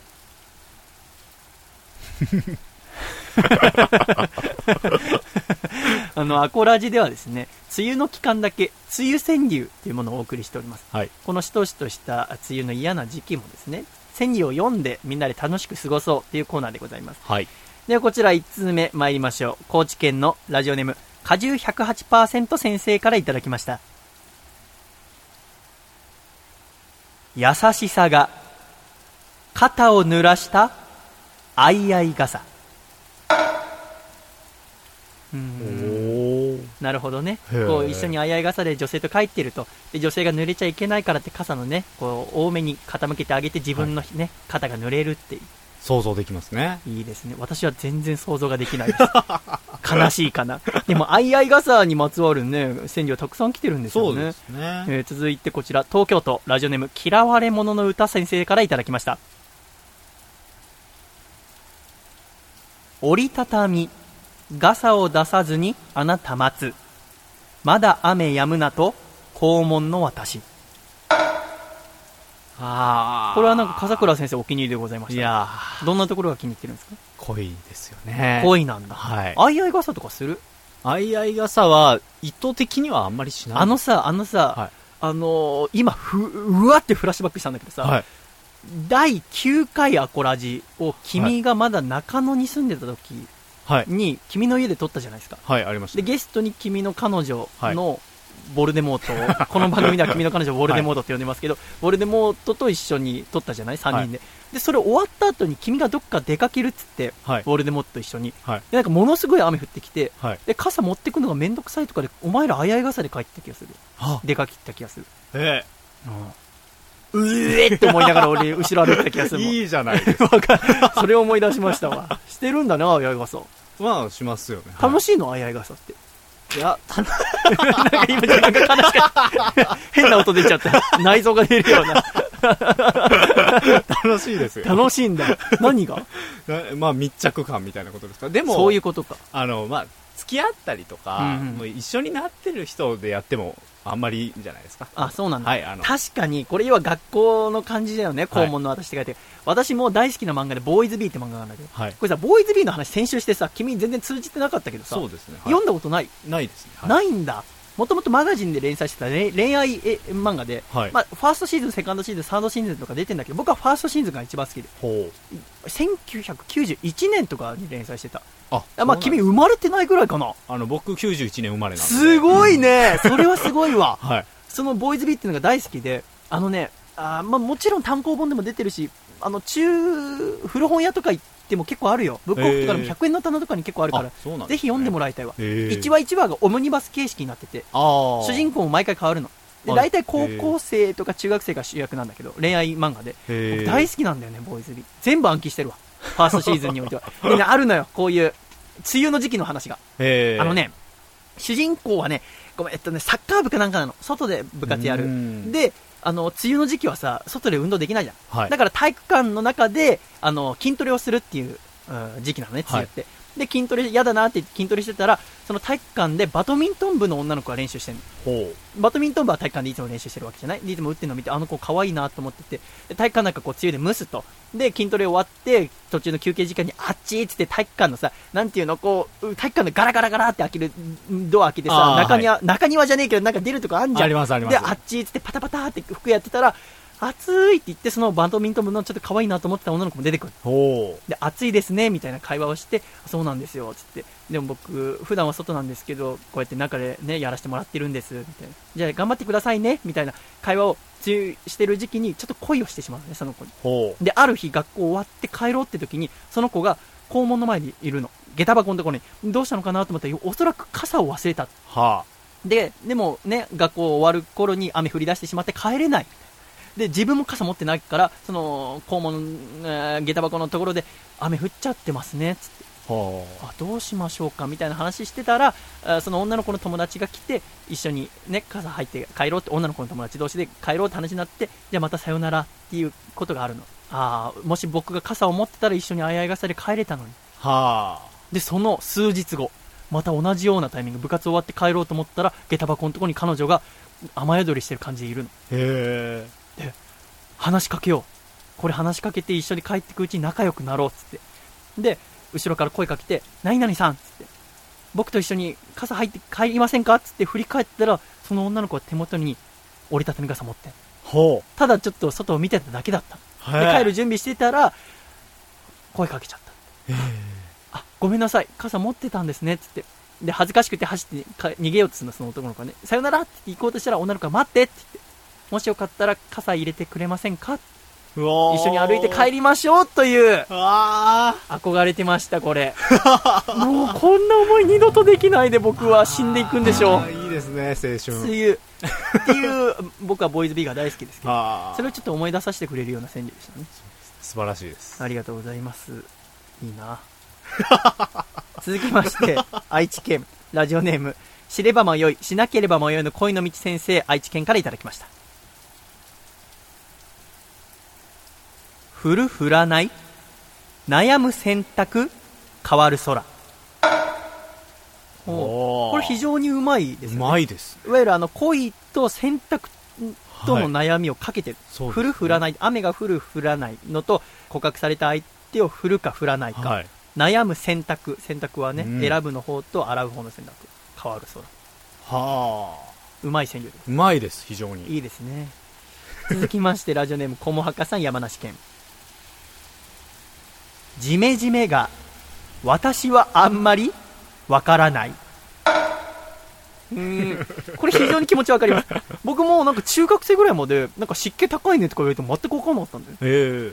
別にと思って。最近やっとなんか分かるようになりました。あなんか今日ジメジメしてんな、はい。だからこの気持ちでも駒墓さん結構まあまあな年齢だった気がするんですけど、はい。えーまだ分かんないですね。まあまあ人によりますから、ね、いいと思いますけど、えー続きましてこちら大阪府ラジオネーム山田三号先生からいただきましたアジサイという名の中華屋めちゃありそう。ありそう。ありそうですよ。中華屋アジサイ。美味しいんだろうね。ありそうな。ユーリーチンが。ああ美味しいですよ。美味しいよね。ユーリって何が美味しいってさあの揚げ物の鶏肉の下に引いてあるさ、レタスだかなんかよくわかんない葉っぱにあのしなっとしてるさ、はい。がもう熱であったかくなっちゃってる。はい。あれをシュッて巻いて最後食べるのね。美味しい美味しいね。ネギのあのタレがかかってるね、美味しい。アジサイ行きたいな。アジサイ行きたいわ。行きたいです行きたいでねございますね。ということで、今週も梅雨川柳読んでまいりましたが、えこの梅雨をですね、でもこのままじゃ番組続けていきませんので、はいえー今日のところ晴らしてくれる川柳読んでいきたいと思います。こちら、千葉県のラジオネーム抜け作先生からいただきました。五七五だけでは語れぬ1ヶ月。あ、笠倉見て見て、晴れてく。はいほら、梅雨だ。す、すごい川柳だけじゃ語れないよっていう、この コーナーを、そのものを否定する川柳によって、あ、雨が晴れてくよ、笠倉。えー ありがとうございます。ということで、このコーナーはですね、一応あの、梅雨明けまでできたらやっていこうと思っておりますので、はいあのー一応、これ募集するだけしといて、この収録がある日までに、梅雨明け宣言が発表された場合、もらったメールもすべて廃棄します それだけはちょっとあの、考慮していただいて、はいぜひ勇気のある方だけどんどん送っていただければと思います。懸命に梅雨川柳と書いて、ラジオアットマーク細身のシャイボーイ .com にお願いいたします。では一旦、コマーシャル。Ladies and gentlemen,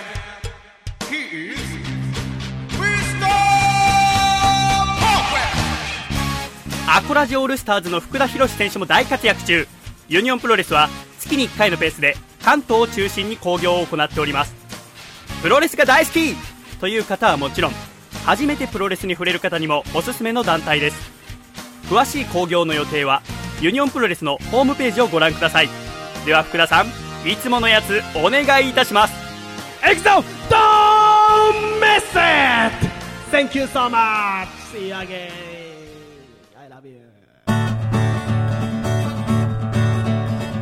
愛知県ラジオネーム知れば迷いしなければ迷いの恋の道さんからいただいた細身のシャイボーイがお父さんと仲直りする方法。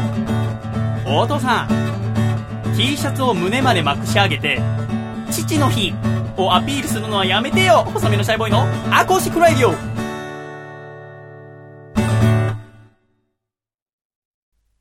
アコースティックラディオクルージング。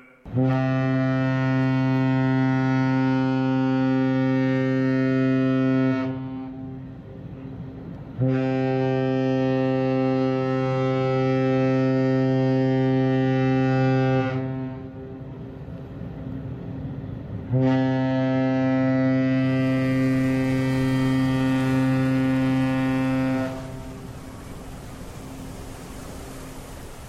コースティックレディオクルージング。このコーナーはアコラジックをみんなで豪華客船に乗り世界一周旅行をしようっていうコーナーです。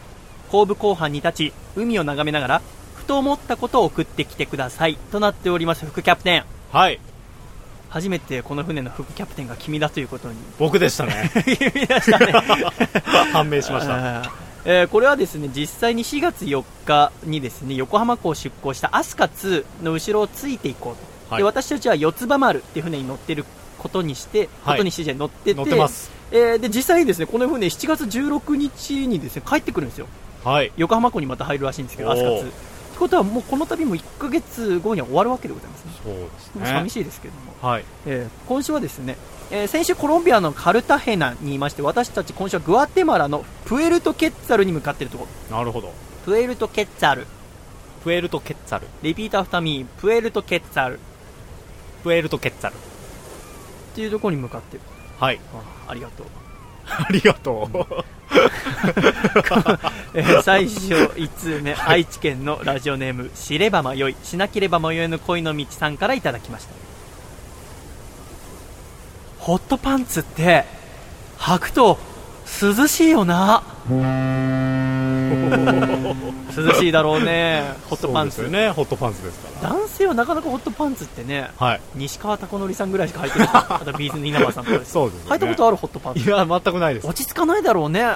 浅い股下のやつだと。あれはなんか露出が。僕ジーパンでもさ、はい。股下が浅いやつ履けないんだよね。ああありますね。そういうジーパン。君け君でも結構なんか通気性の良さそうなズボン履いてるね。ああまあそうですね。あのさズボンって言えばさ私は半ズボンが似合わないのよああ半ズボン履く普段？半ズボンは遊びに行く時ぐらいですか僕うん僕普段うん長ズボンいつも履くんですけど半ズボン履きたいの暑いから。ああまあだけど似合わない、はどうやったら似合うんですか半ズボン。あどうなんでしょう。しかもさ最近の半ズボンさ、はい。僕服は大抵ギャップで買うんですけど、はい。ギャップのズボンがさ半ズボンがなんかこう膝上なのよ。ね膝構造も隠れないの。ああそれでもその方が流行っぽいよなんかほぼほぼほ全部そうなんだもん。なんかおしゃれな男子はその膝上のやつを履いて全然似合わねえんだってなんか。小僧感が出ちゃってさ。ちあょっと今年の夏の目標は自分に合う半ズボンを見つける。履きこなすと。ああ。続きまして大阪府ラジオネーム金の神さんからいただきました。保険の CM に出てくるような幸せそうな家族だってちょっとした間違いで離婚の危機になることだってあるんだろうな。どうしたのかな？船乗っててなんか不安になったのかな？幸せってなんだろうっつって。考えたんでしょうね。幸せって何ですか笠倉？いやー。君が思う幸せ。なかなか難しいです君は今幸せなんですか？僕は幸せですよ。あそうなんはい。なんで？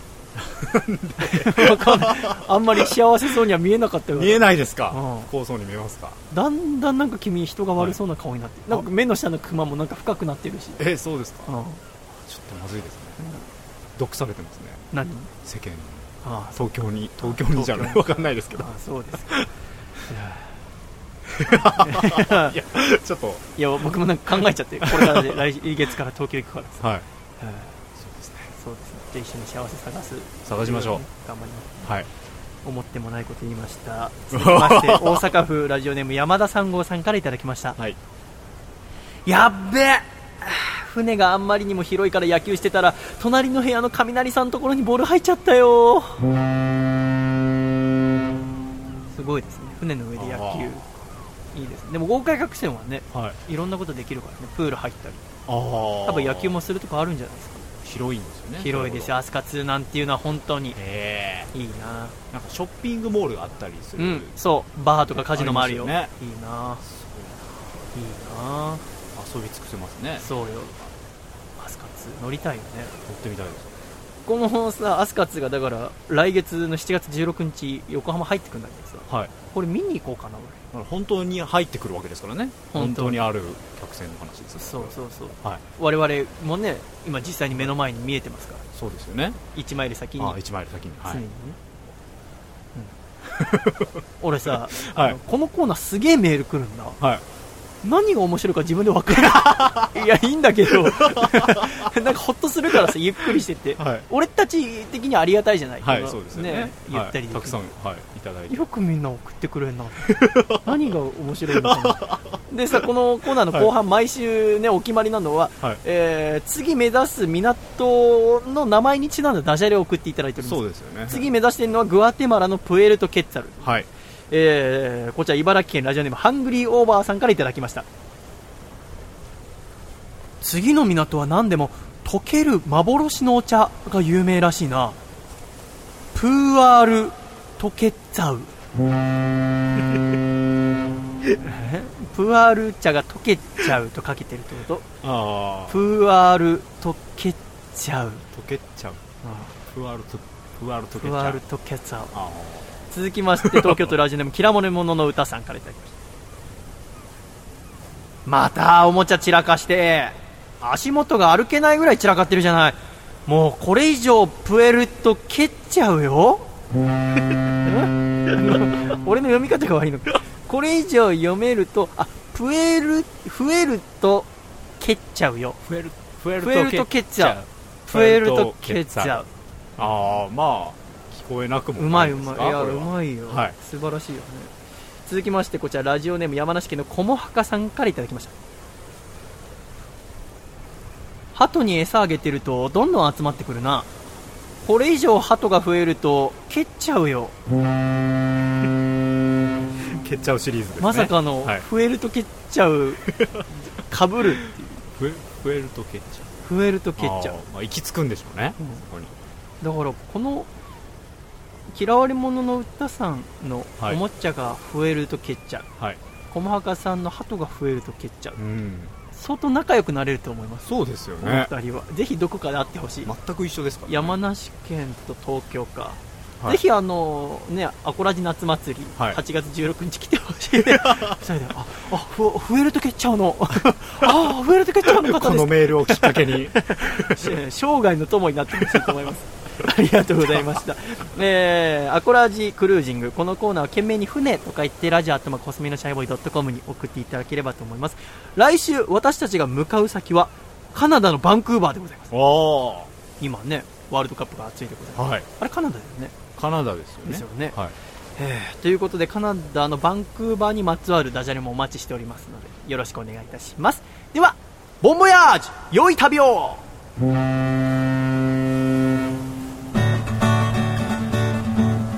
大阪府ラジオネーム金の神さんからいただいた。細めのシャイボーがお父さんと仲直りする方法。お父さん。ダメだよ。その角度で写真を撮るとアナザースカイみたいになっちゃうよ。細めのシャイボーイのアコースティックライディオ。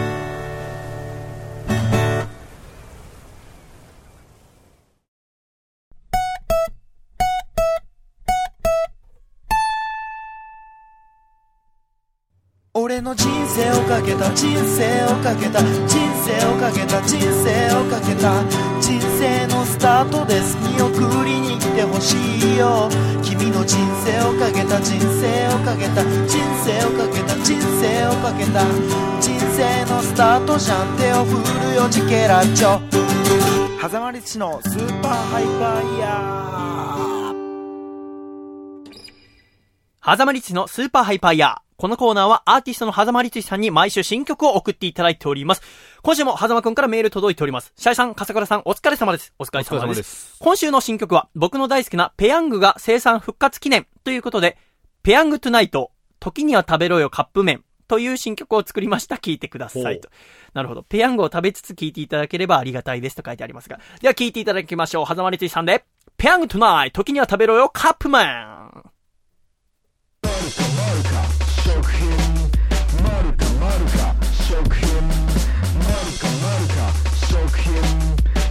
ペーペーペーペヤング食べたい久しぶりにお湯捨てるときダバッとなるから気をつけて。大きいサイズのやつは1200キロカロリー。自分の体調気をつけて食べろ。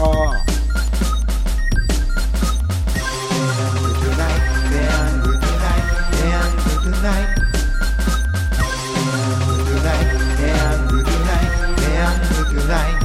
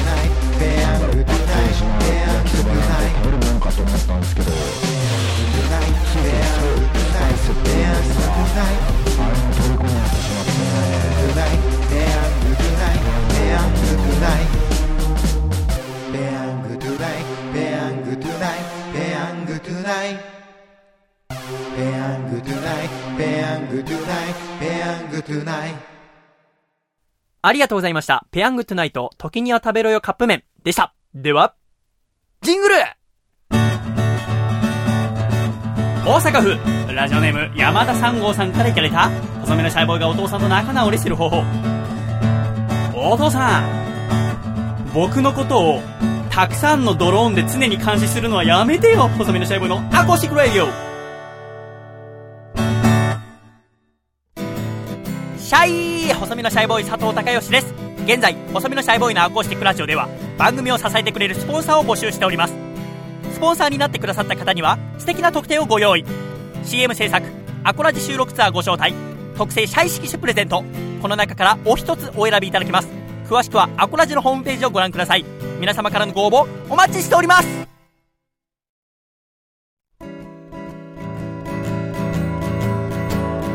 身のシャイボーイ細身のシャイボーイ細身のシャイボーイ Oh yeah 細身のシャイボーイ細身のシャイボーイルールールーフー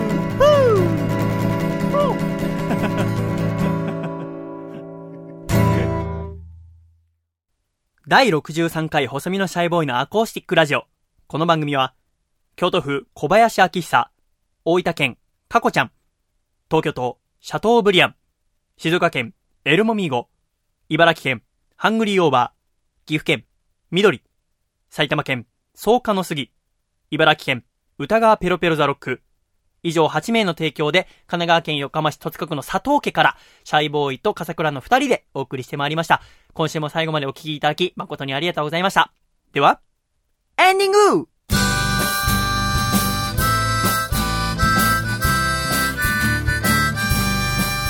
暖かいシャイということで第63回細身のシャイボーイのアーコースティックレイディオもエンディングでございます、笠倉。はい。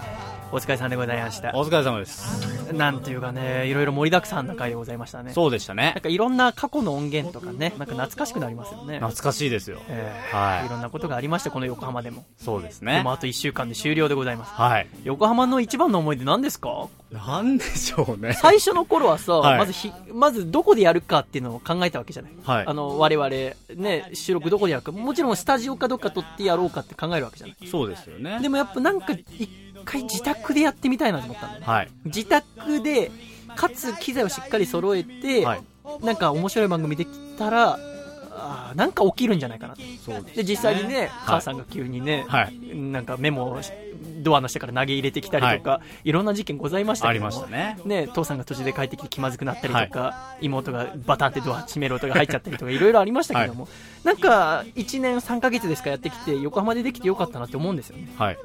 本当えーでも東京に行ってからも頑張りたいですよね。そうですねそのためにも来週、ラスト横浜、はいしっかりやってまいりましょうよ。やりましょう。えーイルカがいるからのコーナーやね、はいえー各コーナーもぜひたくさんメールいただければと思います。よろしくお願いいたします。さて、第63回 MVP は誰にしましょうかね？どうしましょう？どうしたんですか？じゃあね、はい。第63回 MVP は、はい。この番組は毎週 MVP を決めて、細身のシャイタオルをプレゼントしておりますが、はい今回の MVP は東京都のラジオネームジャーゲジョージさんにええやった差し上げたいと思います。おめでとうございます。ありがとうございます。ありがとうございます。苦渋の決断。でも優勝しちゃったから。やったーちょっと心配だわ、アコラジックがなんかこう、身内でやってるわと思われないか。そんなんじゃないんです。ここに来て、身内かよ。嫌いなんです、僕は。ただなんか、なんかね、ふ非常に変な感情。はい自分では選びたくないわけ、笠倉のなんて。自分でも嫌だし、なんかこう1ヶ月間やってきて、はいもしリスナーの立場だったら、はいでアコラジックがどう思ってるか分かんないんだよね。そうですよね。ただなんか相対的に、全く個人の感情を無にして、はい。なんか、いわゆる過去さ、3回コンテストやってきたわけじゃない、はい、そうですでいろんな作品届いて、はいで、やっぱいろんな方式があるわけじゃん。アカペラも僕大好きなんだ。はいで、バンドサウンドもあるし、はいでいろんな工夫凝らしてくださるのもあるわけじゃない？中で、唯一だったんだよね。はい笠倉のあの映画の予告版っていう。はい。やっぱり唯一無二って強いなって思うし、であ、かつ、まあ、唯一無二を作るのは結構簡単だったりするけど、消去法で考えればいいから。はいで、クオリティが良かったっていうところで、選んじゃった。やっぱり自然と笑みがこぼれちゃいますよね。ニヤニヤすんな、お前。気持ち悪い、気持ち悪いよ、バカ野郎、この野郎。純粋に嬉しいですね。ということで、笠倉にはこの真っ赤なシャイトルプレゼントということで。ありがとうあげてないもんね。もらってないですよ。君ずっとね、欲しいみたいな顔してたけど、そういうんじゃないからって。こ れは MVP を取った人だけに、はい唯一だから MVP 取ってないのにタオル持ってんのは、細身のシャイボーイだけです。はい。僕は一応パーソナリティの特権として自分に一人持ってますけど。はい。えー、だから君にもあげますよ。ついに。ええーやだな、あげたくねえな。あげなくねえな。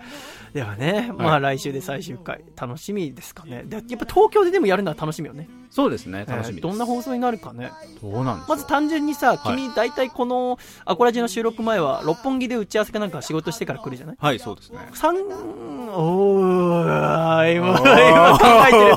東京の場所言いそうになっちゃったけども、もしね、東京都内で私があの家決めたら、通いやすくはなるよね。なります。断然。ね、通いやすくそのね、時間浮いた分をね、より準備にかけられるわけでございます。そうですね。面白い放送できるようにね、そのためにも来週区切りしっかりと、はい。やんなきゃいけないわけでございますよ。そうですね。えーでもこの横浜で本当できて嬉しかったです。なんかさ、自宅でなんて撮ってるラジオに付き合ってくれる人いるのかなって最初思ったけど、こうやってアコラジックの方が聞いてくださるおかげで、はい。無事来週最終回迎えることができますので、はい。最後はね、隅っこに彩っていただきましょうよ、来週。楽しみにしております。皆さん、メールお待ちしておりますので、どうぞですね、えー、いるかがいるから、たくさんのメールよろしくお願いいたします。では来週もよろしくお願いします。では行くぞ !1、2、3、シャイありがとうございましたママ選手権1ヶ月間ありがとうね会だったね。